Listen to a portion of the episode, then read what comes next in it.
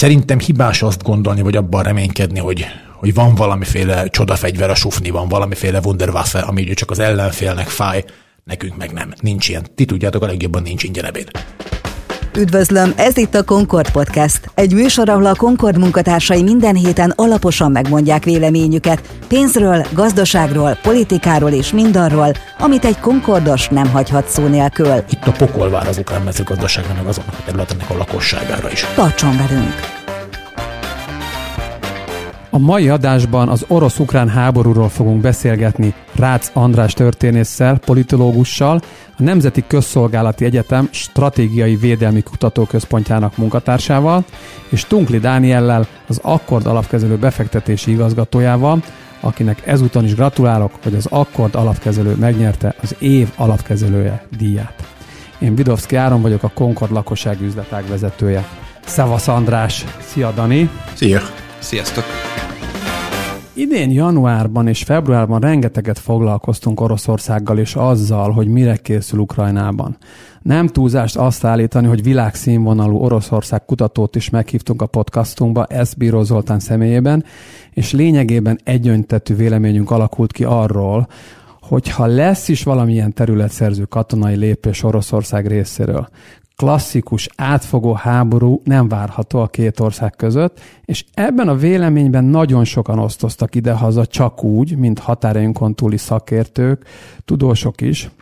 Na most, András, te más állásponton voltál, és azon a szomorú tényen túlmenően, hogy neked lett igazad, engem az érdekelne, hogy melyek voltak azok a jelek, vagy mi volt az a politikai, esetleg geostratégiai logika, amelyet velünk együtt oly sokan értelmeztek másképp, ezek szerint sajnos rosszul. Igazából tehát onnan érdemes kezdeni, hogy valójában ketten voltunk, akik azt mondtuk, hogy, hogy Oroszország támadni fog. Jójász Krisztián kollégám szintén az NKS Stratégiai Védelmi Kutatóintézetében ugyanezen a véleményen volt, és hát tényleg mindenki más pedig másképp gondolta. Az, hogy végül is miért nekünk lett igazunk, most ez nyilván oda érdemes tenni az elejére, hogy én nagyon szerettem volna tévedni. Tehát sokkal szívesebben szórnék hamut a fejemre és szaggatnám meg a ruháimat, mint hogy ezt a háborút kellene elemezni.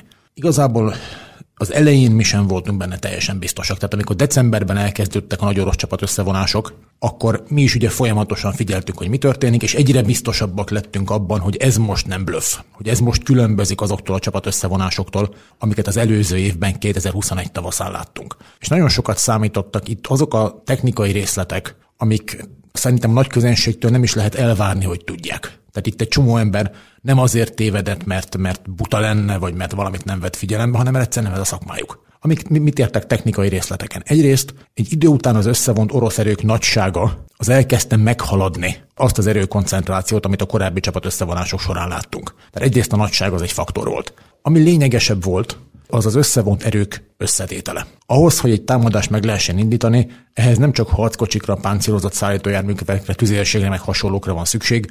Van néhány olyan összetevő, van néhány olyan szaknyelven fogalmazva képesség, amelyek jelenléte nélkül nem lehet megindítani egy támadást. Ezek a bizonyos képességek, ezek tavaly tavasszal nem voltak ott. Tehát tavaly tavasszal, amikor Oroszország nagyon látványosan óriási információs csinadratta közepette, elkezdte felvonultatni a haderét Oroszország határára, mi elég pontosan tudtuk, hogy nem, ebből most nem lesz semmi, legalábbis addig nem, amíg ezek a bizonyos képességek meg nem jelennek ott.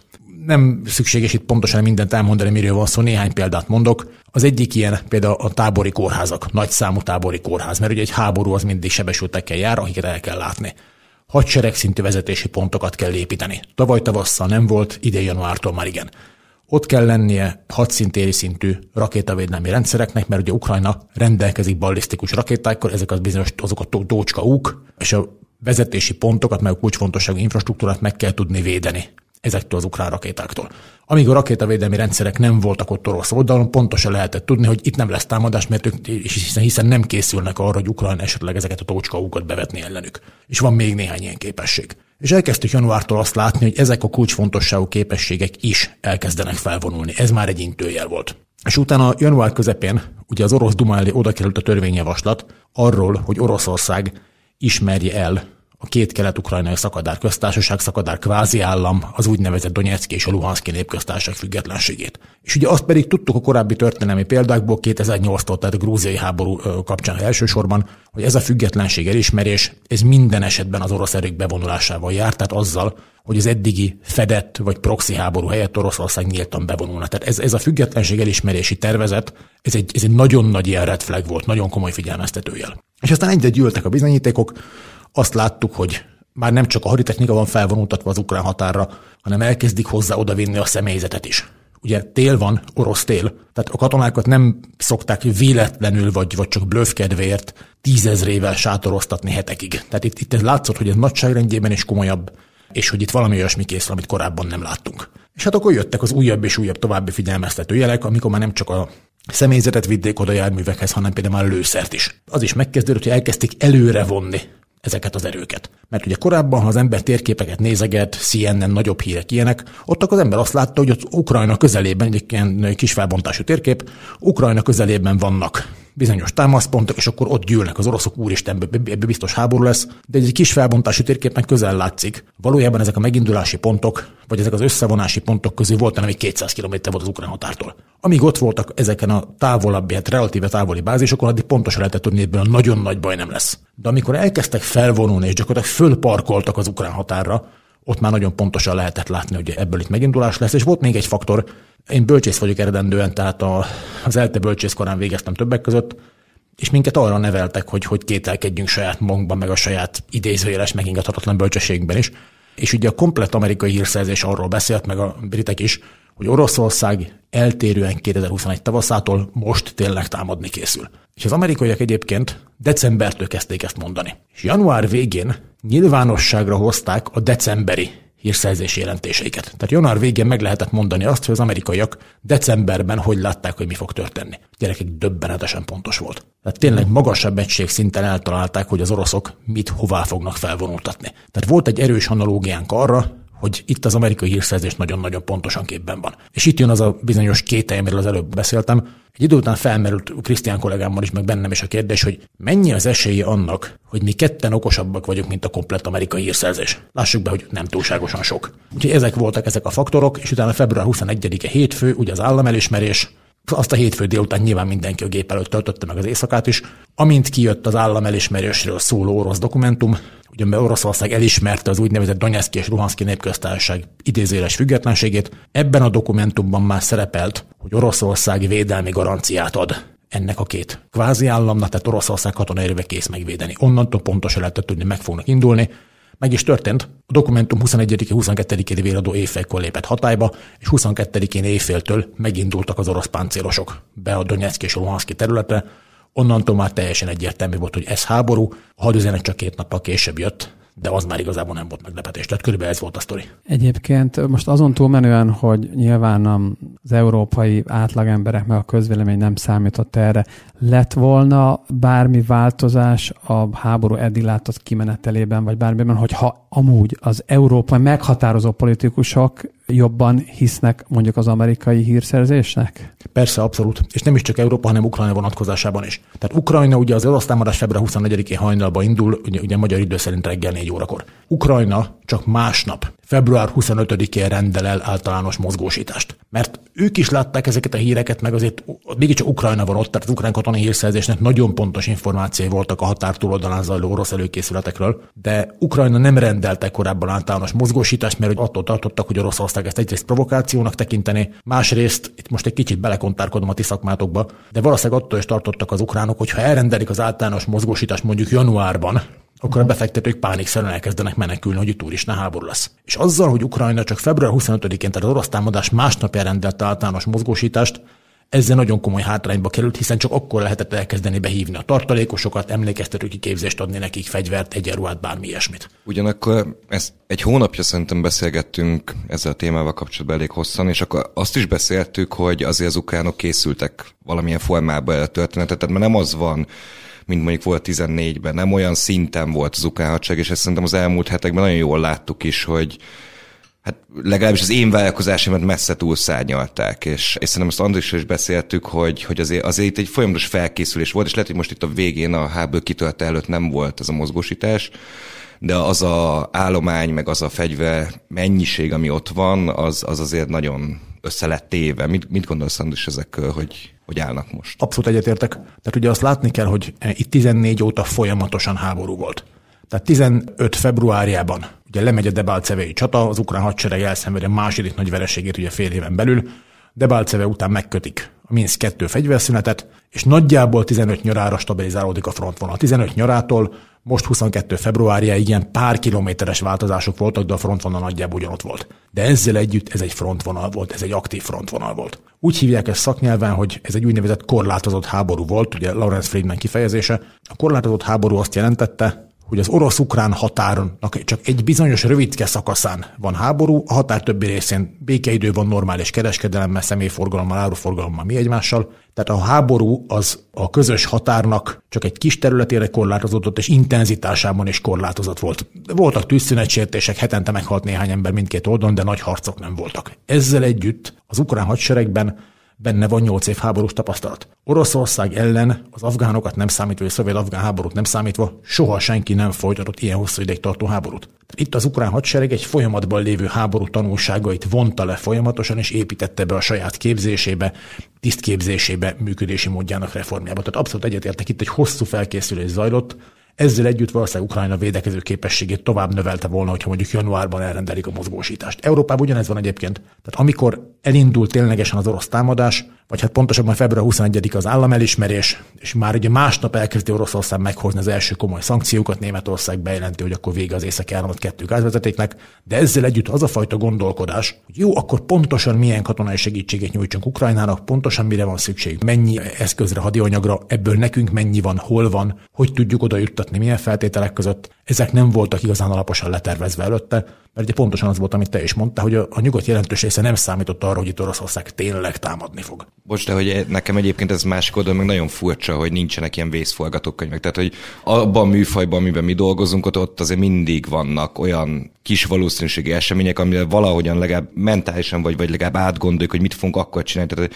nagyon furcsa nekem, hogy egy ilyen NATO szintű szervezetben nem tudnak előhúzni akkor egy dossziét, hogy oké, okay, gyerekek, bekövetkezett, amit nem akartunk, ez lesz most. Nagyon sok dolog le van tervezve nyilván. De például az, hogy ilyen mennyiségű fegyvert és hadianyagot kell Ukrajnának szállítani, ezt jelentős részben menet közben kellett kitalálni. Meg azt, hogy egyáltalán milyen jellegű lesz az orosz támadás, kiterjed-e Nyugat-Ukrajnára. Megindul nekem mondjuk Belarusból az orosz erők a lengyel határ mentén, ugye volt egy ilyen forgatókönyv, hogy Brest felől lenne egy déli irányú csapás, ami nagyon megnehezítette volna, hogy, hogy Lengyelországból bármit be lehessen hozni. Most ugye a nyugati szállítmányok legnagyobb részben dél-kelet-lengyelországi Zsesúvból mennek be. Ha ott is harcok folynának, akkor sokkal komplikáltabb volna Ukrajnába bejuttatni bármit.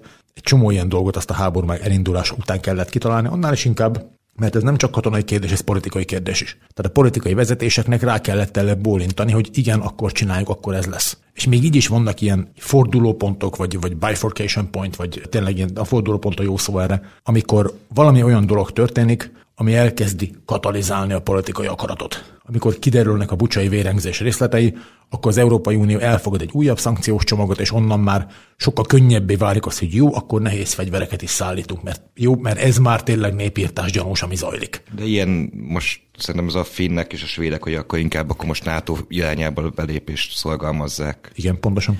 Na most, ugye a beszélgetésünk pillanatában, vagy idején pontosan azt hiszem 8 hete tart a háború, és ami meglepő volt, hogy az Európai Unió elég gyorsan reagált, azzal együtt, hogy azt beszéltük, hogy nem voltak igazi forgatókönyvek erre, különböző szankciókat elég gyorsan meghoztak az Oroszországgal szemben. Nyilván a, a, a szankcióknak a miensége és mélysége, meg annak a, a, az Oroszország számára fájdalmas volta is sokféleképpen értelmezhető, de ami szerintem a mi beszélgetésünk szempontjából is talán az egyik legfontosabb, és ami most kerül ezért előtérbe, az energiahordozókkal kapcsolatos szankciók kérdése, illetve a kőolajjal kapcsolatos szankciók kérdése, hiszen azt mindenki látja, meg ez folyamatos polémia, meg mi is beszélgettünk arról, hogy ez egy nagyon-nagyon kétélű fegyver, azért nehéz helyzetbe hozhatja itt a szankcionáló felet is, ez esetben mondjuk az Európai Unión belül több országot, egyébként pont a legnagyobb energia, az orosz energia kitettséggel rendelkező országokat is. És az a kérdésem most itt, Dani, hozzád, ezt a részét megvizsgálva, ti mit láttok, vagy hogyan gondolkodtok erről? Hát szerintem azt nagyon sokszor írtuk, és főleg Gyurcsik Attila kollégám már szerintem hónapok óta írja a cikkeket a bloggal, hogy, hogy nagyon nem jó az európai energia helyzete, nem volt diversifikált a portfólió, és, és igen, az elmúlt évtizedekben nem fektetett senki energiát. Ez, ez részben kényelmességből, részben azért, mert olcsó volt, és hát azt szerintem azt ki lehet mondani, hogy van egy függőségünk a, az orosz olaj- és gázipartól, vagy gázszállításoktól, elmulasztottuk ezt a diversifikációt, és hát az látszik, hogy nyilván a megváltozott körülményekhez meg módosulni kell, és, és ez, ez nagyon drága lesz. Tehát, hogy szerintem ezt a nap végén a fogyasztók fogják kifizetni, nyilván az EU állampolgári fogják kifizetni, mi is ki fogjuk fizetni nyilván, tehát, hogy ez, ez, ez megkerülhetetlen. És igazából az érdekesség az az, hogy ugye azt hiszem múlt héten volt, hogy a, a szén embargót vezetett be az EU. Nyilván azzal az energia hordozóval kezdtük, ami, ami a legkevésbé fáj. Azért részben az ESG-nek, részben mindenféle klímacéloknak köszönhetően azért viszonylag meg kevés szenet használtunk, és nagyjából azt lehet mondani, hogy a világpiacnak durván 12%-át, és ennek volt 46% az, ami Olaszországba jött. Tehát azért, azért még mindig számottevő, de azért nem volt annyira drasztikus. Most évvégéig ennek a 77%-át azt helyettesíteni akarjuk máshonnan.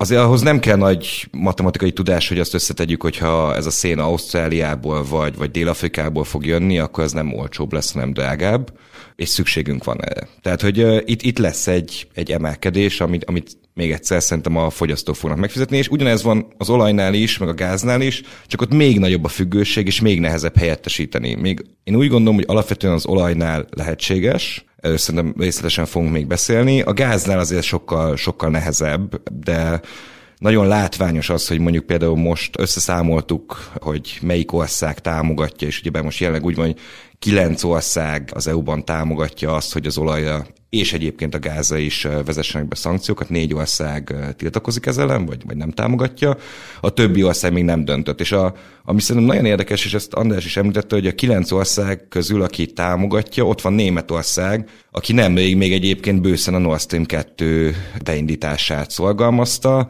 és hát nagyjából irgalmatlan mennyiségű gáz és olaj, olaj függőségben van, úgyhogy az, az, az szerintem egy nagyon érdekes, hogy ott van egy nagy fordulat, és ezt, ezt abszolút a háború hozta, és szerintem ez, ez már nem is fog visszaállni a korábbi szinten, még ha béke lesz, akkor sem.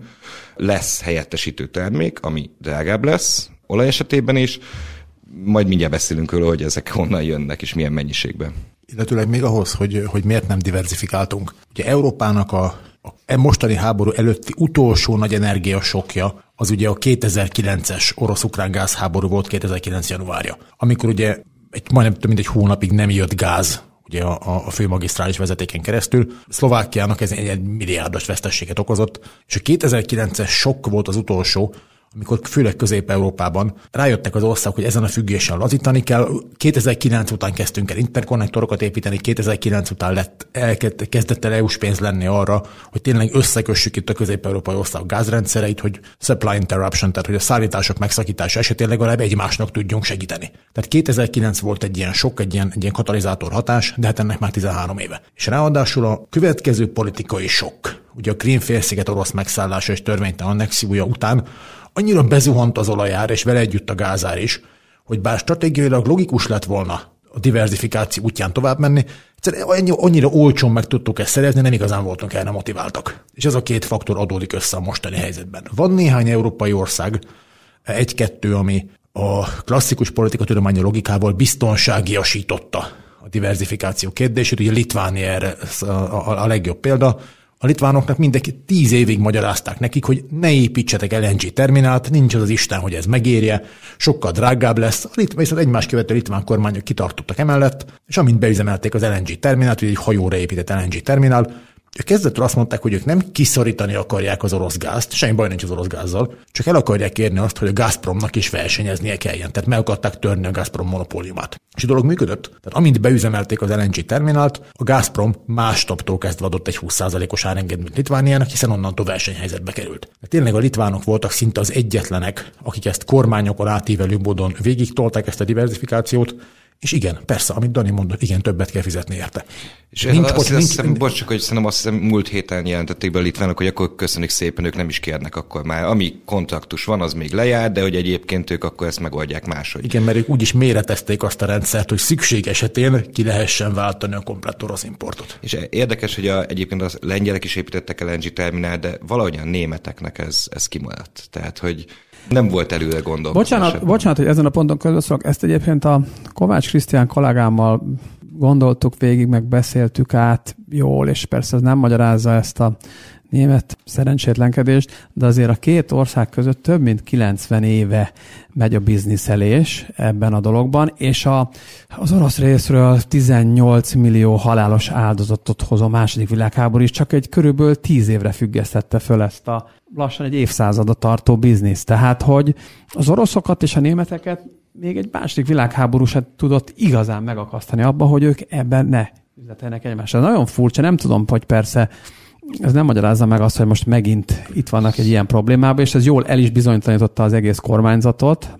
Szerintem ebben teljesen igazad van, viszont a másik oldalon meg tényleg nem teszel minden tojást egy kosárba, így húsvét után szerintem ezt megengedhetjük. És tényleg diversifikálni kell, tehát hogy ez most ugyanolyan, mint hogyha akkor én nekem lenne egy olyan alapom, amiben csak egy terméket tartok, valószínűleg nem dicsérnének meg érte feltétlenül. És ugye még egy dolog, ami, ami Németországban változott, ugye a mostani háború kitörése előtt, ugye tavaly volt egy parlamenti választás, ami ugye kormányváltást hozott, kancellárváltást hozott 16 év Merkel után, és hát nyilván változott a parlament összetétele is. Tehát új kancellár van, ugye Scholz kancellár, ugye Merkel, kelet-németnek szokás leírni, ez nem teljesen igaz, Nyugat-Németországban született, csak aztán kelet-németországban nőtt föl. Kiválóan beszélt oroszul, ugye tudósként indult, ugye abban a generációban még, még oroszul is kellett tudni tudományt művelni. Merkel kelet-németországban felnőttként értette az orosz nyelvet, ismerte az orosz gondolkodást, rengeteg kötődése volt kelet felé. Scholz tot hamburgiként szokás leírni, nem Hamburgban született, de Hamburgban nőtt föl. A hamburgi üzleti körökhöz kötődik, semmiféle keleti kötődése vagy kapcsolata nincs, tehát egy teljesen más kancellár.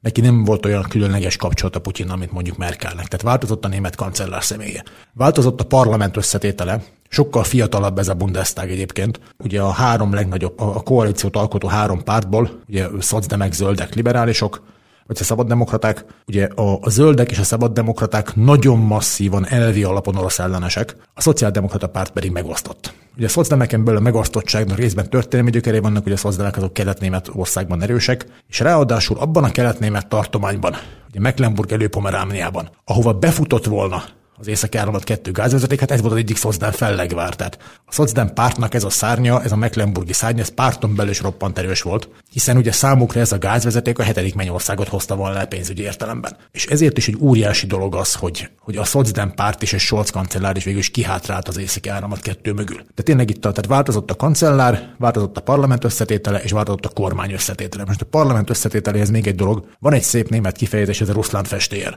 A Ruszlán festér az az, aki Oroszország álláspontjával szemben mondjuk megértő. Nem feltétlenül Putyin Bérenc, nem orosz ügynök, csak úgy szimpatizál az Oroszországgal fenntartott gazdasági kapcsolatok ötletével. Ez az egész politika, az egész keleti politika, hát annak 50 éves múltja van. Tehát ennek a német politikai hagyományban neki nagyon hosszú múltja vagy Oroszországot. Ugye, még egy német kifejezés volt az politika egyik logója, vagy egy jelmondata, ez Wandel durch Handel, tehát hogy változás, a kereskedelmen keresztül kell változást elérni a, a szovjet meg az orosz mentalitásban. De az új parlamentből egyszerűen demográfiai okokból kikoptak ennek az osztpolitiknak régi veteránjai. Tehát e- ebben az új parlamentben kevesebb olyan ember van egyszer életkori okokból, akik még ilyen osztpolitik módon szocializálódtak. Ez a három dolog, tehát új parlament, új kormány, új kancellár, ez mind hozzájárult ahhoz, hogy a háború kezdetén Németország gyakorlatilag azonnal elengedte az északi áramlat kettőt. Ez pont az északi áramlat kettő magyarázat arra, hogy Németország, vagy mondom ezt én amatőrként, hogy Németország miért nem fektetett LNG terminálba. Mert a fő projekt az az északi áramlat kettő volt ami 2014-től kezdve vidáman túlélte az egész ukrán háború első nyolc évét, Igen. és ezen a ponton építünk egy ekkora csövet, amellé még mellé tenni egy LNG terminált, ráadásul alacsony energiárak mellett, ezt nem nagyon láttam, hogy lehet meg, meg nem is egy jó gesztus valószínűleg Igen. a partnerek felé. Egyébként, bocsánat, itt eszembe jut, hogy valahol a, a, a németek hozzáállását, az az egész kérdés, az azért az jól mutatja, hogy a 2014-ben a Krím annektálása alatti időszakban írták alá az északi áramlat kettőre vonatkozó szerződést a oroszokkal, és ugye kaptak hideget, meleget, elsősorban hideget a világ közvéleményétől, hogy ezt hogy gondolják, illetve hát utána egyébként volt olyan szempontból belpolitikai hogy mondjam, lecsapódása is, hogy voltak hasonló helyzetben, mondjuk akkor minket, Magyarországot kritizáltak hasonló dolgokért, és akkor tényleg lehetett azt mondani, hogy micsoda kettős mérce, amikor németek is akkor hát köttek Főleg úgy, hogy nekem nincs is egyébként tengerünk. Tehát, szóval, hogy azért hogy, ugye a szóval ez, ez egész csak azért akartam elmondani, hogy, hogy azért a, a német-orosz viszony, az simán belefért, hogy Oké, okay, krímet elfoglalják, persze van a, a politikai, ha nem elfogadottság a, a, a felszínen, de a háttérben meg ez úgy működik, ez menni fog, ez, a, ez az energia import. Tehát a, a krím az egy akkora sok volt a nyugatnak, erre egyszer nem lehetett felkészülni. És évekbe tellett, amíg a nyugat adaptál, adaptálódni tudott. És ráadásul, amikor a krím megtörténik, ugye 2014 márciusa, ez egy olyan rövid, átmeneti, de elég sötét pillanat, amikor nem teljesen egyértelmű, hogy az ukrán kormányzat legitime. Sőt, az sem volt egyértelmű, hogy Ukrajna egyáltalán egyben marad-e. Tehát ezen a ponton én nem hibáztattam explicite Németországot azért, uh-huh. mert ott akkor írt alá egy hosszú évek óta előkészítés alatt álló szerződésnek a, az egyik megállapodását, mert ami ott Ukrajnában történt, az, az nagyon messze volt a legitimitás, nem lehetett tudni, mi a vége. Tehát, és Oroszország nagyon sokáig sikeres volt abban, hogy az ukrán ügyet azt külön választotta, vagy próbálta külön választani az EU egészével fenntartott kapcsolatoktól. Volt erre egy kiváló példa, ugye amikor az EU és Ukrajna aláírja a társulási megállapodást, meg ennek részeként ugye mi is átfogó szabadkereskedelmi megállapodást, akkor Oroszország el tudja azt érni, hogy ennek a hatályba lépése egy teljes évvel legyen késleltetve, azért, hogy hát ha akkor ez előmozdítja a, a fegyveres konfliktus rendezését, tehát a Minszki megállapodások végrehajtását. Ebben az egy évben egy centi elmozdulás nem történt a Minszki megállapodások végrehajtásában, tehát Oroszország ült az elért eredményeken, és nem tett engedményeket, mert miért tett volna. De pusztán ezzel, hogy nem bezsarolta az EU, tehát erős mondat lenne ez így, de, de hogy pusztán az, hogy azt mondta, hogy hát ha egy kicsit később lépne életbe az a megállapodás, akkor ez talán elősegítene a rendezést, az EU ezt gond nélkül elhitte. Tehát 15-16-ban az EU-ukrán viszony kárára alkudoztunk gyakorlatilag Oroszországgal, és egy komplet évvel hátráltattuk, az magunkat is hátrányos helyzetbe hozva ezzel, egy komplet évig hátráltattuk a szabadkereskedelmi megállapodás életbelépését, hogy ezzel gesztust tegyünk Oroszországnak. Nagyon ügyesek voltak az oroszok ebben az elején. És az EU ugye szokták mondani, hogy ilyen régen nagy-nagy tankhajóra hasonlít, borzasztó lassan fordul. De ha egyszer elkezd fordulni, akkor az a fordulás ez egy tartós trend. Az EU-nak is nagyon sok idejébe telt megérteni és kiismerni ezt az orosz rendszert, és hogy, hogy igen, hozomra nem hiszünk el a dolgokat. És hogy tényleg azt kell figyelni, ami a telepen történik, mert az, hogyha egy orosz külügyminiszter ígér valamit, hát annak másnap pont meg tud történni az ellenkezője. Időbe tellett megtanulni. Igazán volt, szerintem ez, ez, ez nagyon jó, amit mondtál, hogy alapvetően volt egy ilyen különbség, mondjuk a 14-es hozzáálláshoz képest, és tényleg nekem megdöbbentő volt az, hogy az EU milyen gyorsan összezárt, és milyen gyorsan reagált. Javíts ki, de nekem valahogyan az egész struktúrája úgy tűnt, hogy, hogy egy ilyen gyors villámháborúval akár napok, hetek alatt megpróbálják sarokba szorítani az ukránokat, és, és, és, és nem volt talán Oroszország se felkészülve, hogy ilyen gyorsan reagál az EU. Így van. Az oroszok tényleg villámháborúra készültek, és a, tehát nagyon tanulságos. Ugye azt szoktam, van ez a 19. századi orosz költő Fyodor Tyucsevnek van ez a mondása, hogy Oroszországot észszel megérteni nem lehet, Oroszországban hinni kell. Nem a személy szerint szerintem ez butaság. Igenis meg lehet érteni Oroszországot. És ha az ember visszaolvassa, amit az orosz sajtó február 24, 25, 26, 27-én, az első napokban publikált, akkor abban rengeteg olyan elemzés van, ami azzal számol, hogy igen, lesznek uniós szankciók, de majd ez el fog múlni. Tényleg azzal számoltak, hogy ugyanaz fog történni, mint Grúzia kapcsán, hogy 2008. A grúziai háborút Oroszország megúszta egyetlen nyugati szankció bevezetése nélkül, és fél évvel később az Obama adminisztrációval már részletről beszéltek. Itt ugyanezzel számoltak. Tehát úgy tűnik, hogy Oroszország alapvetően értette félre az Európai Unió működésmódját és a kialakuló belső koherenciát is. Tehát egyetértek az EU reakciót is elszámolták, nem csak az ukrán ellenállást. Ez, ez valószínűleg egyébként az is van, mert 14-es reakciókkal számoltak, nem pedig azzal, hogy azóta azért eltett jó, jó pár év, és már, már változott a dinamikája, és meg változott maga az EU struktúrája is egy kicsit. Igen, és ráadásul a 14 óta Oroszországnak az EU megértésére vonatkozó képességé nagyon sokat gyengültek. Tehát ugye korlátozták a kutatás szabadságát Oroszországban nagyon jó egyetemeket bezártak, nagyon jó kutatók kényszerültek külföldre, vagy, vagy kaptak úgymond szájzárat. Tehát, hogy, és ráadásul Oroszország 200-as nagyságrendben vesztett hírszerzőket Európában. Ugye csak a Skripal ügy után 158, ha jól emlékszem, 158 orosz hírszerzőt utasítottak ki Európából, és még több ilyen kiutasítási hullám is volt. Tehát leépült Oroszországnak az a képessége, hogy megértse az EU-t.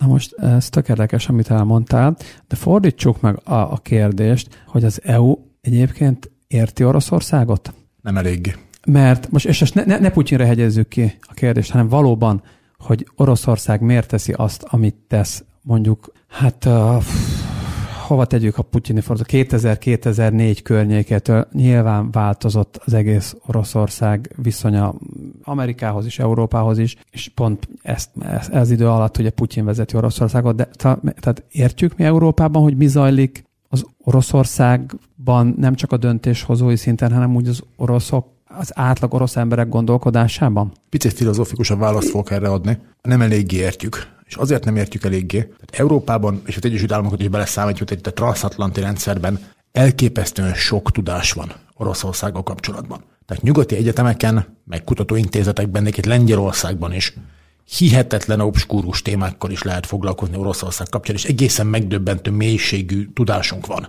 de ez nincs összeszedve. Tehát az, hogy az, az elszigetelt akadémiai intézetekben egyetemi professzoroktól meglévő tudást, meg amit a diplomácia csatornákon jön tudás, meg hírszerzési információk, meg szövetségesetől kapott információk, meg hasonlók, ezt mind összefésülni, ebben komoly hiányosság vannak továbbra is. És ráadásul ott van EU-n belül, hogy az információ megosztás, különösen a biztonságpolitikai tárgyi információk megosztása, az, az mindig egy érzékeny műfaj, és EU-n belül sokkal kevésbé működik, mint nato belül. Tehát eh, Oroszország működésének nagyon sok eleméről vannak ilyen tudásmorzsák szanaszét a nyugaton, de mondjuk azt, hogy ezt tényleg összegerebézik és be tudjuk csatornázni a saját döntéshozatalunkba, hát e, ebben azért még kell hol fejlődni. És az, ami 14 óta zajlik, leépülnek a tudományos kapcsolatok, leépülnek a diákcserék, leépülnek a kutatócserék, nehezebb egymáshoz utazni. Ez nem csak az oroszok képességét gyengíti, de a mieinket is. Tehát ha figyelj, ha rajtam múlna, biztos, hogy lennének ösztöndíjak fiataloknak, hogy igen, menjenek Oroszországba tanulni, tanulják meg a nyelvet, végezzenek egy újságíróskát Oroszországban, vagy mérnökként, vagy bármit, tehát hogy legyen egy legyen egy kölcsönös értése a másiknak. És nyilván nem az a cél, hogy, hogy szimpatizáljon onnantól Kreml agendájával, meg attól, hogy Oroszországban végez, nem feltétlenül kell őt felvenni egy magyar állami szolgálatba, majd eldönti, mit akar csinálni, a demokrácia van. De ezzel együtt is az, hogy ezek a cserék is leépülnek, és a fiataljaink is egyre kevesebbet tudnak Oroszországról, ezt én borzasztó hátránynak érzem, szerintem ebbe igenis kellene investálni. Mert ez, mert ennek a háborúnak vége lesz, a Putyin rendszer sem tart örökké, bár nem fog különösebben javulni a helyzet, de Oroszország itt fog maradni a szomszédunkban. Szerintem megengedhetetlen luxus az, hogy, hogy ne fektessünk abba, hogy Oroszországot jobban értsük, mert egyetértek veled, nem értünk, nem értjük eléggé. És most még egy kérdés itt rögtön felvetődik, ami szinte adja magát. Tehát azért 90 és 2004 között volt egy 15 év, amikor Európa és Oroszország láthatóan közeledett egymáshoz. Pont ezekkel a dolgokkal, amiket most már hiányolsz, amik akkor megindultak.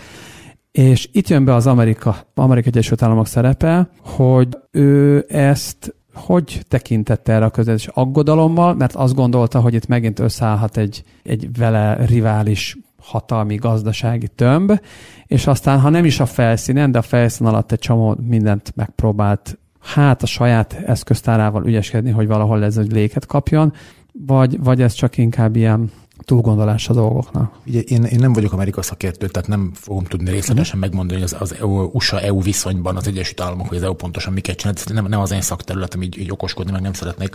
Uh-huh. A, ehhez annyit azért, azért szerintem érdemes hozzátenni, hogy a transatlanti együttműködés azért nagyon-nagyon-nagyon erős. Tehát annak, hogy az Európai Unió, az Egyesült Államok nélkül Oroszországgal működjön együtt az USA ellenében, ilyenre reális esély soha nem volt. És ezt az, egy, az Atlanti óceán mindkét oldalán sokan tudják. Tehát amikor eh, egyes uniós államok szorosabb üzleti kapcsolatot is tartanak fönn Oroszországgal, ha, tehát ezzel együtt is ezeknek az országoknak a fő külpolitikai kerete az az EU tagság, sokuk esetében a NATO tagság is. Tehát itt az, hogy, hogy az EU Oroszország együttműködő Egyesült Államokkal szembeforduljon, ez, ez sosem volt reális egyik oldalról. Másik oldalról már a Trump adminisztrációt elkezdődött, hogy az amerikai külpolitika elkezd átfókuszálni Kínára. Ezen a ponton nem nagyon láttam, hogy miért volna érdeke az Egyesült Államoknak az, hogy Oroszországot még inkább Kína felé nyomja. Tehát, hogy én nem, nem nagyon hiszek ebben az összeesküvés elméletekben. Az Egyesült Államok rendszere is lassú, nagyon lassan tud irányt váltani. Mondok egy példát, aztán, aztán abba hagyom. 2014-ben jöttek le az amerikaiak arra, hogy ott is drasztikusan leépült az Oroszország szakértelem. A hidegháború alatt tucatjával voltak tanszékek, kutatóintézetek, százak foglalkoztak azzal, hanem ezrek, hogy értsék Oroszországot. A hidegháború vége után ez leépült. 14 után kezdődött, tehát 14 novemberében volt egy összeülés Washingtonban, több minisztérium részvételével, és akkor döntötték el azt, hogy igen, el kell kezdeni újjáépíteni az Oroszország szakértelmet. De ez egy évtizedes projekt, ami létrehozza a tanszékeket, kineveled a doktoranduszokat, megtanítod a gyerekeknek a nyelvet, azok valahol elhelyezkednek, és elkezd a munkájuk hatása érződni. Tényleg ez egy évtized. Tehát most az Egyesült Államok elkezdte, elkezdte felvenni ezt a tempót, de egy, azt egyetértek, mint Dani mondott, hogy 14-ben teljesen másmilyen volt a világ. Egy kicsit visszaelvezve egy a makroképből a mikrohelyzetre, ami, ami sajnos most a háború, hogy Beszéltünk már a szankciókról, és múlt héten jött a JP Morgannek egy eh, nagyon érdekes elemzése, ami azt mondta, hogy ha az EU szinten tényleg embargó alá helyezik az orosz olajat, az nagyjából egy akkor sokkot okozna, amit eddig nagyon ritkán láttunk a történelmünkben, és ez nagyjából most egy ilyen 185 dolláros árfolyam, a hordonkénti árfolyammal lenne. És hogyha azzal számolunk nagyjából, hogy a, az a kilenc ország, akit már említettem, ezt valószínűleg bevezeti saját hatáskörben is, még páran hozzá csatlakoznak, akkor ez nagyjából azt jelenteni, hogy a importnak durván a 60%-a esik ki. Tehát mondjuk akkor ez egy 150 dollár, 140-150 dolláros hordonkénti árfolyamot lehet átmenetileg egy ilyen nagy felugrás. Az, az érdekes szerintem az az, és majd, majd szerintem érdemes még beszélnünk, hogy én, én nagyon úgy látom ezt a helyzetet, hogy ez, ez egy átmeneti sokkot okoz, igen, az energia árakban továbbra is, ami egyébként az amúgy is már magas inflációra még rátesz egy lapáttal, de egy kicsit az EU magát is szankcionálja ezeket, sőt nem, és, és, és én attól félek, hogy, hogy ilyen 22-es csapdájába kerültünk bele, hogy igazándiból a nap végén nekünk ez jobban fog fájni, mint az oroszoknak, mert azt, azt látjuk nagyon jól, hogy, hogy az oroszok nagyon aktívak a háború körbenása óta kereskedelemben, akikkel tudnak, tehát hogy Indiába, India több olajat vett idén, mint tavaly egész évben, tehát hogy ez, ez látszik, hogy az a diszkont, amit adnak, az a Brent to spread, ez azért nagyon vonzó Indiának, és, és azt is látjuk, hogy Kínával is nagyon sokat bizniszelnek az utóbbi időben. Úgyhogy én attól félek, de javíts ki András, hogyha tévedek, hogy, hogy ez, ez nekünk lehet, hogy egyébként így középtávon sokkal rosszabb, mint, mint nekik, és, és egy kicsit alábecsüljük az oroszoknak ezt a tűrőképességét. Igen és nem. Tehát, hogy persze Oroszország tud diversifikálni, de különösen földgáz tekintetében nem tudnak hogy nagyon könnyen leválni az európai exportról. Tehát persze van LNG képességük, de ez most még egészen minimális. Tehát a gázexport legnagyobb része mai napig csövön keresztül megy. Igen és a csöveik 80%-a Európa felé mutat. Tehát uh, itt az a csapda helyzet, hogy az olajról még mindig könnyebben tudunk leválni, hiszen az olajnak sokkal inkább van világpiaca, mint a gáznak, és az, ami miatt nekünk könnyebb leválni az olajról, ez egy ugyanez a faktor Oroszország számára is megkönnyíti azt, hogy az európai olajexport súlyát csökkentse. Tehát a libikókának ülünk a két oldalán, de ezzel együtt azt gondolom, hogy ha ezt elkezdjük csinálni, akkor az Oroszországnak egyébként jobban fog fájni annál, és inkább, mert mind India és elsősorban Kína nyilván ki fogja használni azt a lehetőséget, hogy Oroszország nem exportálhat Európába, viszont exportálnia muszáj, akkor, még akkor jobb innentől jobbul az alkupozíció, le tudják nyomni az olajárakat, Moszkvának pedig muszáj exportálni, hiszen a bevételeik 80%-a vagy 90% az energiaexportból származik.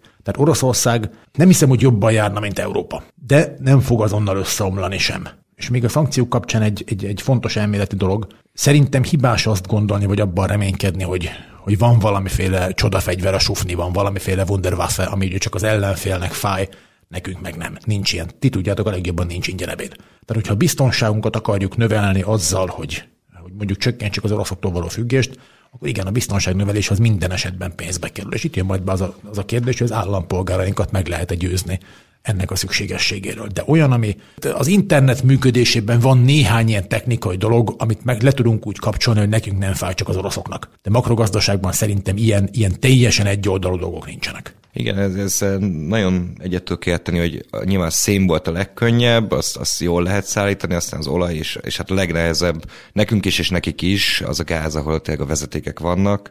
Az olajnál egyébként nagyon érdekes, hogy itt így ahogyan billeg a piac, ahogyan most az a, volt egy ilyen Bécsben találkozott az OPEC illetve az EU, és akkor az EU kiette az OPEC-et, hogy esetleg alkalomattán nem akarnak egy kicsit több hordó olajat a piacra dobni, és akkor ettől nagyon elzárkózott a, az OPEC, ami, ami látványosan a, ez a úgy nem avatkozik bele a helyzetbe, minden előnyét egyébként megszerezve, hogy, hogy azért valahol beleavatkozik. de az, az látszik, hogy ők nem nagyon terveznek emelni a már korábban, a háború előtt korábban bejelentett emelési szándékaikon kívül. Így viszont azért ez látható, hogy tartósan fennmaradhat ez a magasabb, magasabb árfolyam, amit nyilván a Nemzetközi Energiaügynökség próbál a készletei piacra dobásával valamennyire ellensúlyozni. Most az, az van nagyjából ilyen 270 millió hordót a stratégiai készletekből piacra dobnak az elkövetkező hat hónapban. Ezt azért egy kicsit más mértékecsébe tesszük, az nagyjából 1,3 millió hordó per nap. Most, hogyha jól tudom, akkor nagyjából egy millió hordó per nap orosz olaj esik ki a piacról. Tehát most úgy néz ki, mintha tudnánk balanszírozni, de azt is ugye említett az OPEC, hogy eh, amennyiben szankció alá tenni az EU az orosz olajat, akkor az 7 millió hordót jelentene. Na most eh, picit eh, térjünk vissza megint Ukrajnába, ahol hát intenzíven zajlik a háború sajnos, és hát arról is beszélgettünk itt korábban, egyébként veled is, András, amikor itt voltál nálunk vendégként, meg kollégákkal is, hogy azt sem szabad elfejteni, hogy Ukrajna egy rendkívül komoly világpiaci agrárexportőr.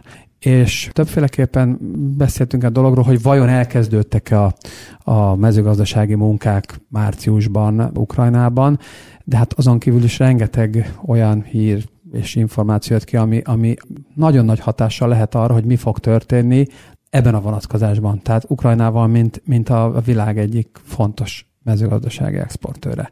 Erről mit tudunk most, András? Mi, mi az, amit fontos elmondani? Hát ugye jó hírek nincsenek.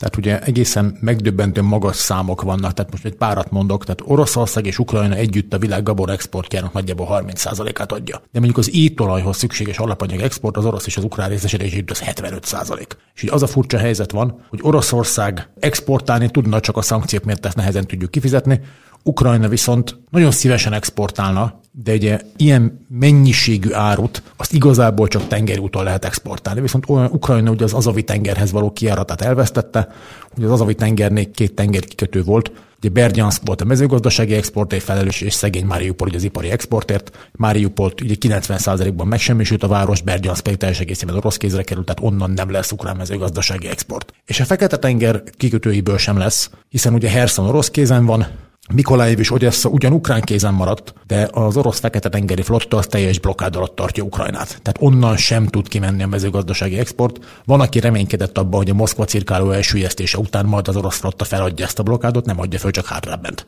Tehát az orosz flotta szépen kijött Ukrajna partjaitól, hogy Neptun rakéták hatótávolságán kívülre, és 200 kilométeres távolságban fogják folytatni ugyanezt a blokkádot. Tehát Ukrajna nem lesz képes exportálni a meglévő készleteit sem. És ami pedig a, a mostani mezőgazdasági kákat illeti vetést, meg majd aztán a betakarítást, meg minden ilyesmit, az a rossz hír, hogy a háború ezt brutálisan visszaveti. Két okból. Az egyik, hogy ugye Oroszország szisztematikusan rombolja az ukrán üzemanyag infrastruktúrát, üzemanyag tartalékokat. Most arra előáll az a helyzet, hogy nincs elegendő gázolaj ahhoz, hogy egyszer lehessen háborúzni és vetni. Tehát ez a melyik ujjamat harapjam című kérdés, tehát az üzemanyag hiány is hátráltatja az ukrán mezőgazdaság működését. Ugye ez a harcok által nem érintett területekre vonatkozik, ahol egyáltalán el lehetett kezdeni a vetést. A harcok által érintett területeken viszont ez nettó életveszély, mert Oroszország részben mint egy mellékhatásként, de sajnos tudatosan is aknásít. Tehát ugye Oroszország nem írta alá a taposóaknak betiltásáról szóló egyezményt, és az orosz hadviselésnek integráns része az, hogy aknákat telepítenek mindenhová. Ugye a Kievtől északra, Kievtől északra fekvő területekre kiment az orosz hadsereg, de elképesztő mennyiségű aknát és robbanószert hagytak hátra. Már megvannak az első halálesetek, Csernyhív eh, mellett történt, hogy a szerencsétlen ukrán paraszt kiment a, a földjére a traktorjába, és volt ott egy haltkocsi akna. Teljesen random módon aknásítanak, ugye szakszerűen úgy kell aknásítani, az ember úgynevezett aknatérképeket csinál, tehát hogy a háború utáni helyzetek készülve bejelöli, hogy hova rakta az aknákat, hogy ezeket aztán föl lehessen szedni. Oroszország, ha csinál is ilyet, ezt nyilván nem adja oda Ukrajnának. Ezek a hátrahagyott aknák, ezek, ezek óriási veszélyt jelentenek egyrészt, és van egy csomó olyan robbanószer, és ami nem akna, mert nem tudatosan maradott, hanem egyszerűen nem robban föl. Tehát Oroszország nagy számban alkalmaz kazettás lőszereket, kazettás fegyvereket. A kazettás fegyver az az, hogy a, mondjuk egy rakéta az nem egy darabban csapkodik a földbe, hanem a célpont fölött szétválik, és 50, 100, 200 kisebb bombára hullik szét, és nagyobb területet beterít. Ezek a kisebb lőszerek, ezek rettenetesen megbízhatatlanak, ez a kazettás lőszereknek egy általános problémája. 10-15 százalék nem robban föl. És ezek az apró pici lőszerek, ezek aztán ott maradnak a földben. Megnehezítik bármiféle mezőgazdasági munkát, beszéltetik az embereket, beszéltetik a járműveket, és, és rengeteg van belőlük, és teljesen random helyeken. De vannak ilyen, ilyen számok, hogy egy taposóakna előállítása az egy ilyen egy-két dollár. Ezek nagyon olcsó sorozatban gyártják őket, semmi komplikált dolog nincs bennük. Modern taposóknában sokszor már fém sincs, tehát hogy a klasszikus ilyen mágnes indukciós elven működő aknak a detektorokkal nem is lehet őket észrevenni. És pont a detektálás nehézsége miatt, amíg legyártani egy-két dollár, addig felszedni ezer plusz. Tehát, hogy iszonyatos pénzbe fog kerülni, hogy a harcok által érintett területeket akna és robbanóanyagmentesíteni lehessen. Tényleg van egy csomó hátramaradt robbanóanyag és tudatos aknásítás is zajlik. Utolsó dolog még az, hogy a az ukrán erők miért tudnak ennyire lassan előre haladni a Kievtől északra fekvő kiürített területeken. Ez azért van, mert az oroszok elképesztő mennyiségű és nagyon rafinált robbanó anyagcsapdát hagytak hátra. Tehát a, tényleg olyan esetekben, hogy a, a polgári lakásokban a mosógépnek a betöltő fiókjába rakják be a kibiztosított kézigránátot. És ha valaki mosni akar, kihúzza azt a fiókot, ahogy az öblítőt töltenénk,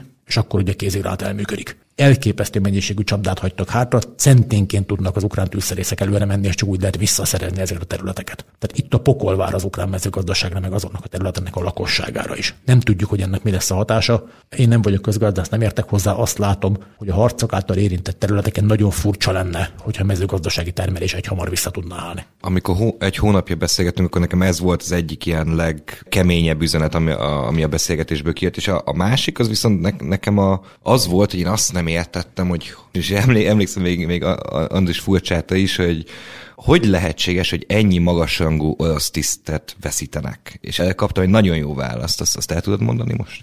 Persze, ennek, ennek két fő oka van. Az egyik az az orosz hadsereg működési módja, a másik ok pedig az ukránok és az ukrán-nyugati együttműködés nagyon komoly alábecsülése. Tehát az első ok az, az az, hogy az orosz haderő egy ilyen nagyon merev, nagyon centralizált struktúrában működik, és ha valami elakad, valami nem sikerül, akkor az orosz parancsnokok néha úgy érzik, hát most már ugye kevésbé, hogy nekik előre kell menni, és akkor majd azt ők személyesen elrendezik. Hiszen ez a haderő, ez nem a tisztek kreativitására, nem a tisztek önállóságára épül, hanem tényleg merev, fafejű gondolkodás nélküli parancskövetésre. Ott annál a bizonyos Kiev fölött elakadt hosszú konvojnál, ott úgy, úgy halt meg úgy orosz tábornok, hogy ő előre ment, hogy nem majd akkor ő önmagában megoldja ezt a logisztikai problémát, majd megmondja, hogy ki hova menjen, és akkor meg lehet oldani az egész helyzetet. Normálisan működő haderőnél ehhez nem kell előre menni a tábornoknak, mert az alacsony rendfokozatú tisztek ezt a problémát meg tudják oldani. Tehát ez az egyik, és a másik pedig az, hogy alapvetően becsülik alá az ukrán haderőt.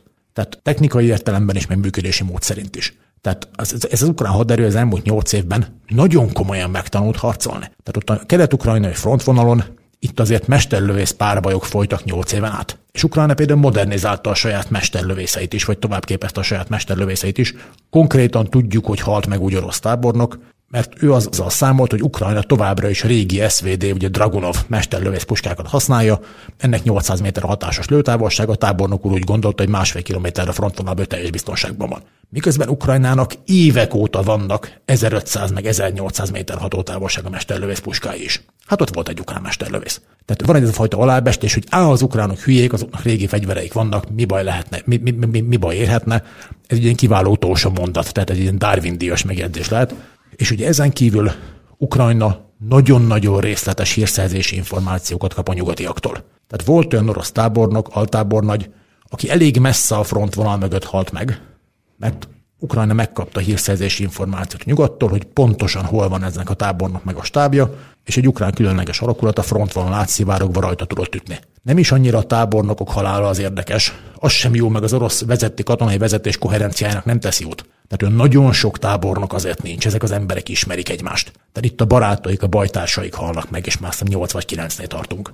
De nem csak a tábornokok halála az érdekes, hanem az őrnagyok, alezredesek, ezredesek, tehát a főtisztek halála. Mert ezek azok a figurák tényleg őrnagy, alezredes, ezredesi szint, akik ténylegesen vezetik a csapatokat. 20-25 éves katonai múltal több háborúban hátuk mögött ezek a jó képzett szenior specialisták, ezek is hullanak, tehát 30 fölött van már a halott főtisztek száma, és a sebesültekről pedig semmit nem tudunk. Ha erre is igaz az, hogy egy halott nagyjából három sebesültet lehet számolni, akkor azért az orosz haderő kezdi elveszíteni a felvonultatott erőinek a főtiszti karában egy, egy, egy jelentős részt. Ez, ez, ez, ez hátráltatja a működés hatékonyságát. Most mindenki arra koncentrál a világ közvéleménye. Május 9-én van a, az orosz győzelem napja. És hát teljesen lassan közbeszéltem, hogy valamit Oroszországnak egy győzelmet föl kéne addig mutatni, mert nyilván Putyin és a vezetés szeretné a, a hátországnak ezt, ezt, ezt, ezt, ezt, ezt az egészet bemutatni. Nem értelmetlenül halt meg ezek szerint. Nem tudjuk hány, de minden több tízezer ember, stb. stb. Ami történt, ez az elmúlt, akkor már mögöttük lévő három hónap nem véletlenül volt. És ezt hogy látod, András, hogy mindenki azt nézegeti, hogy milyen típusú győzelem, vagy milyen győzelem lenne az, ami elégséges lenne mondjuk Putyinnak ahhoz, hogy ezt oda tudja tenni a győzelem napján az ablakba, hogy ezt itt elértük, és hogy ez egy nagy dolog, és hogy ez így jó. Tehát a, a belső kommunikációba. És hogy egyébként ezt járjuk körül, ezt a témát. Mi van akkor, hogyha ez nem úgy alakul? Itt eh, nagyon sok kérdés vetődött fel, itt már azért eh, fölvetődött esetlegesen a, a taktikai atomfegyverek bevetése, hogyha mégsem sikerül. Tehát sok esetben az ember már úgy érzi, hogy nyerjenek valamit az oroszok. Na, borzasztó egyébként ezt mondani, de sajnos ez jön át újságcikkekből is, csak nehogy véletlenül arra vetemedjenek, hogy tényleg esetleg vegyi fegyvert, vagy ne adj Isten taktikai atomfegyvert kelljen bevetni.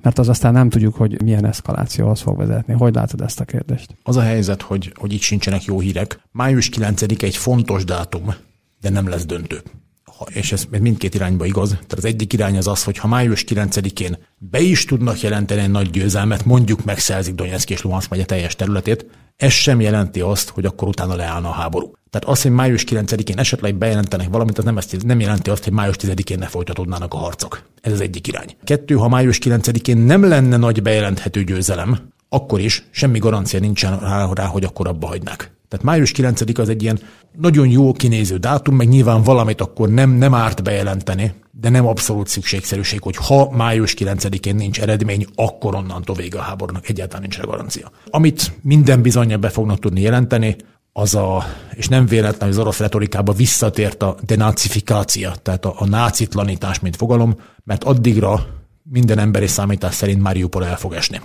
Vagy hát orosz retorika szerint felszabadítják Mariupolt ugye a nácik alól, és ugye Mariupol a bázis ennek a tényleg erősen szélsőjobb ukrán Azov ezrednek. Az Azovnak nem valószínű, hogy túlságosan sok túlélője maradna ennek az ostromnak a végére. Ma reggel láttam utoljára híreket, akkor a harmadik orosz megadási felszólítást is visszautasították az Azov megmaradt harcosai. Május 9-éig azért még majdnem három hét van. Tehát nagyon furcsa lenne, hogyha a május 9-én még lenne ellenállás Mariupolban, tehát Mariupol felszabadítását, ami azért a Donetszki körzetnek, ugye Mariupol Donetszki körzet része. A Donetszki körzet második legnagyobb városa.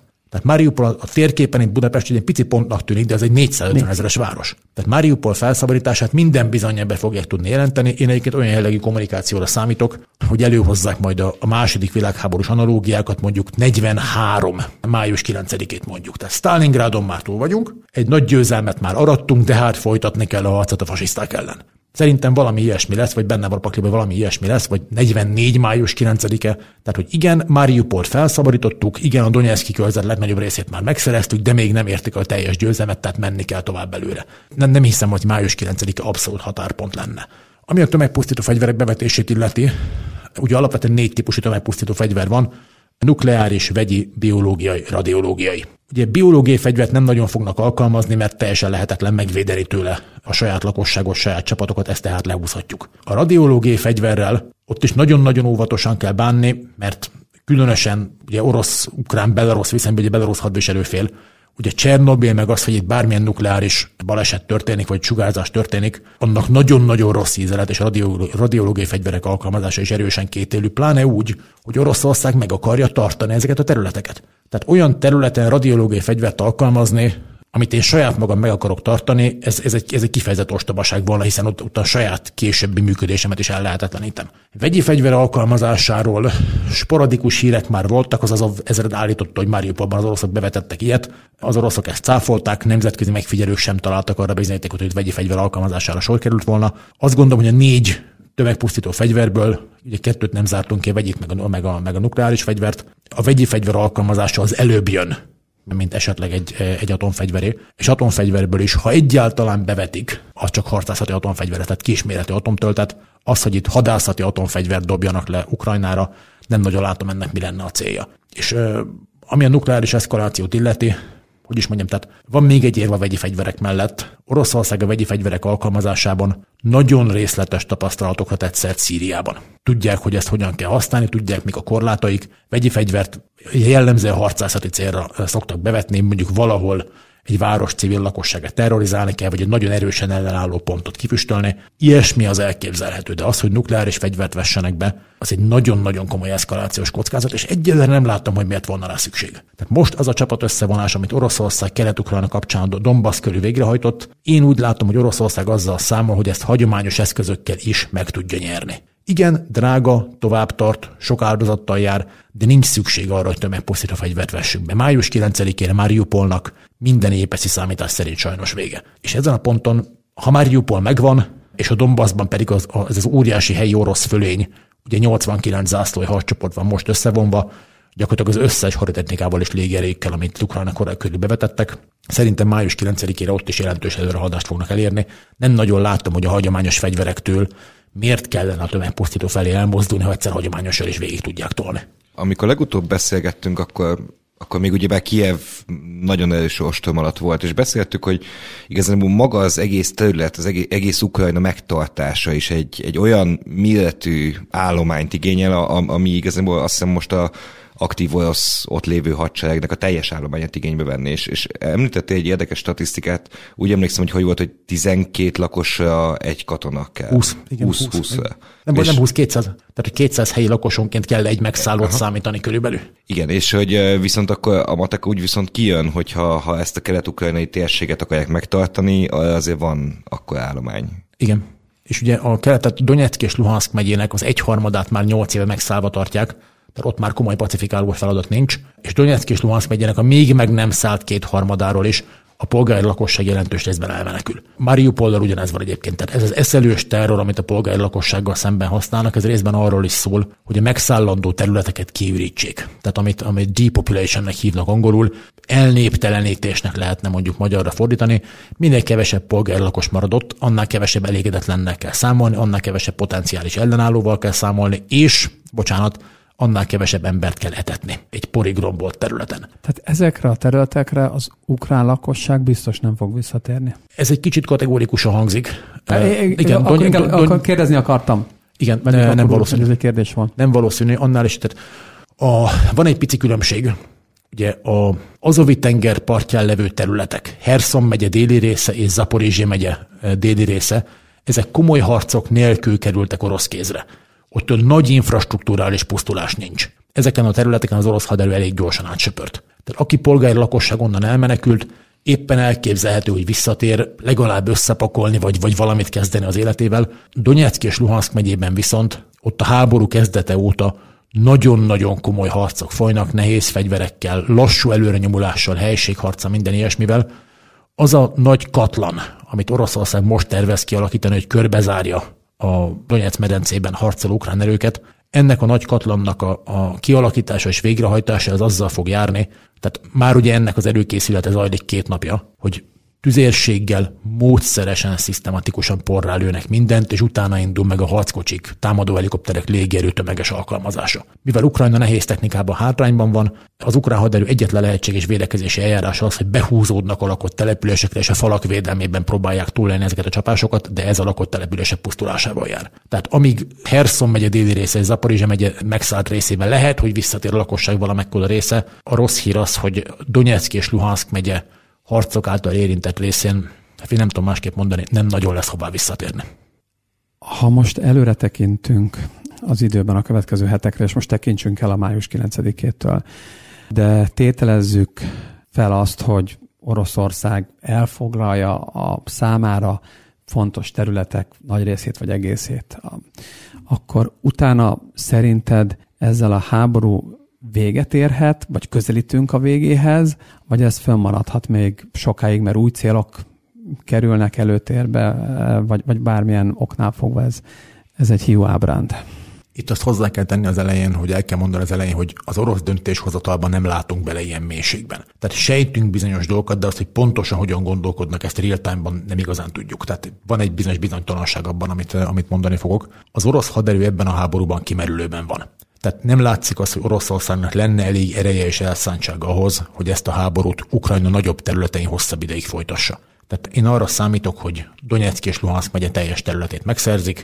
Ugye ennek már megvan idézőjebben a jogi kerete, vagy jogi ürügye, ugye a Donetsk és Luhanszki népköztársaság függetlenségének elismerése, tehát arra a két területre ráülnek, a védelmi megállapodás Oroszország és a két szeparatista köztársaság között megvan, tehát ezt a két területet az orosz hadsereg fogja védeni, ezen a ponton nem valószínű, Ukrajna ezt a két megyét valaha vissza tudná szerezni. Ami az Azovi tenger partján elfoglalt területeket illeti, ugye Herson megye déli része, illetve Zaporizsia megye déli része. Itt az látszik, hogy Oroszország kezdi megismételni, vagy próbálja megismételni azt a sémát, amit 14-től kezdve Kelet-Ukrajnában csinált. Ugye Kelet-Ukrajnában ott van a Donetszki és a Luhanszki népköztársaság, és Herson központtal már próbálják létrehozni a Hersoni népköztársaságot is. A helyi lakosság ennek ellenáll, elképesztően bátrak egyébként, tehát nagyon hosszú ideje tüntetnek, meg tiltakoznak, miközben éles lőszerlőt lőttek már beléjük, de ezzel együtt is folytatják. Tehát feltehetően lesz valami hasonló kelet-ukrajnai minta itt az Azovi tenger partján levő területek megszerzésére is. Az, hogy itt Oroszország ezek után tovább megye, ugye ez a nagy kérdés, nem nagyon látszik, hogy az erőből elkezdenek kifutni. Nyilván miután Oroszország befejezte a számára fontos területek megszerzését, zárójel miért fontos Herson megye déli része, azért, mert a Nyeper folyóból, ugye Herson megye déli részén keresztül megy az úgynevezett nagy krími csatorna, ami a krím vízellátását biztosítja. Ez mindenképpen kell Moszkvának, ezt nem fogják visszaadni. Zárója bezár.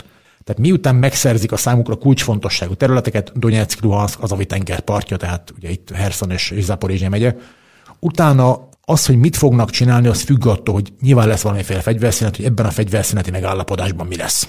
Az, hogy itt teljes béke lenne, és onnantól fehér galambok röpködnek szanaszét, ez nem valószínű. Földrajzilag a dolog úgy néz ki, hogy ami egy valószínű határ lesz, vagy nem is, nyilván nem államhatár, hanem ilyen line of contact, tehát hogy kontaktvonal, az a déli front szakaszon a Dnieper folyó vonala, mert ez egy nagyon jó természetes határ. Donetsk és Luhansk megye határa az nyilván ugyanilyen line of contact lesz. Ami a kettő között van, tehát a Dnieper folyó, hogyha magunk elé teszünk egy térképet, a Dnieper folyó, illetőleg Luhansk közötti terület, tehát nagyjából Zaporizsia megye északi része. Benne van a pakliba, hogy ott egy hasonló alacsony intenzitású konfliktus fog kialakulni, ilyen kvázi frontvonal, mint amit Kelet-Ukrajnában láttunk az elmúlt nyolc esztendőben. Ez még nyitott kérdés. Tehát az, hogy a Nyeper mentén a Donetsk és Luhansk megye, illetve hogy Nyeper között meddig akarnak északra előre nyomulni. Ugye jelenleg Herson megye, Nyeper jobb parti részén is folynak harcok. Itt az ukránok ellentámadásban vannak, ez egy ilyen hullámzó frontvonal.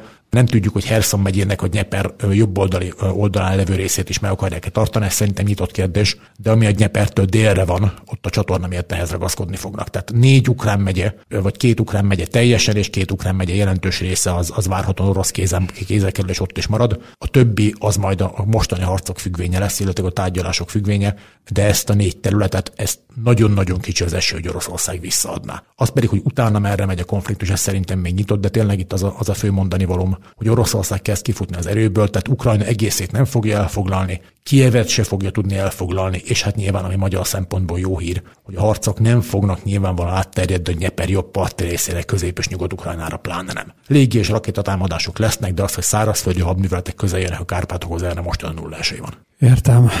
Na most, Dani, a vége fele közeledve az a kérdés merült föl bennem, hogy egy ilyen helyzetre, egy ilyen európai háborúra hát egész egyszerűen tőkepiaci szempontból sem lehet felkészülni, hiszen mint annyiszor beszéltünk itt róla, annyira meglepett, meg váratlanul érintett mindenkit. De most mégis az a kérdésem, hogy ezeknek a fényében, amiket itt most tudunk, beszéltünk, amit itt András is elmondott nekünk, mik azok a számotokra, vagy szá- mint akkord alapkezelő legfontosabb támpontok, vagy, vagy bázis történetek, vagy hívhatjuk akár, hogy ezeket, amik, amiket így befektetési szempontból nektek figyelni kell? Szerintem alapvetően Az elmúlt pár év az, az kifejezetten nagyon sokat adott az alapkezői piacnak, nagyon sokat tanított.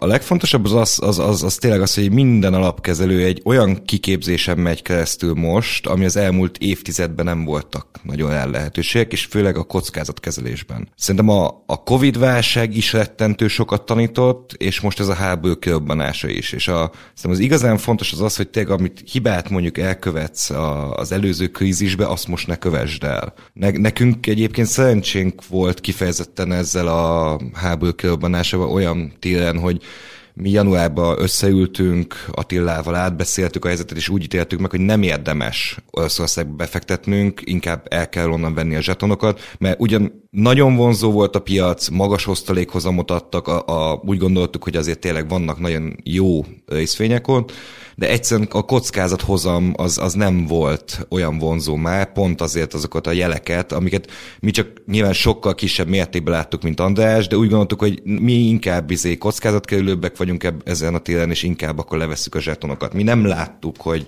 hogy lesz ebből tényleg olyan konfliktus, mint ami lett sajnos, viszont azt láttuk, hogy nekünk nem éri meg oda befektetni. Úgyhogy szerintem ez az, nekünk ez az egyik nagy tanulság, hogy a kockázatkezelés és maga ilyen krízisekben a vagyon megőrzése az, ami az elsődleges cél, ami, amit nekünk mindenképpen meg kell valósítani, és nyilván, hogyha ha sikerül utána profitot elérni, amit most egyébként sikerült is, az, az különösen jó, de hogy meg kell őrizni a, a nyugalmat, a vagyont, és, és azt, hogy, hogy ne legyen ebből egy hatalmas nagy dródán. Ez itt a Concord Podcast, egy műsor, ahol a Concord munkatársai minden héten alaposan megmondják véleményüket pénzről, gazdaságról, politikáról és mindarról, amit egy Concordos nem hagyhat szó nélkül. András, Dani, nagyon szépen köszönöm. Köszönjük. Köszönjük szépen.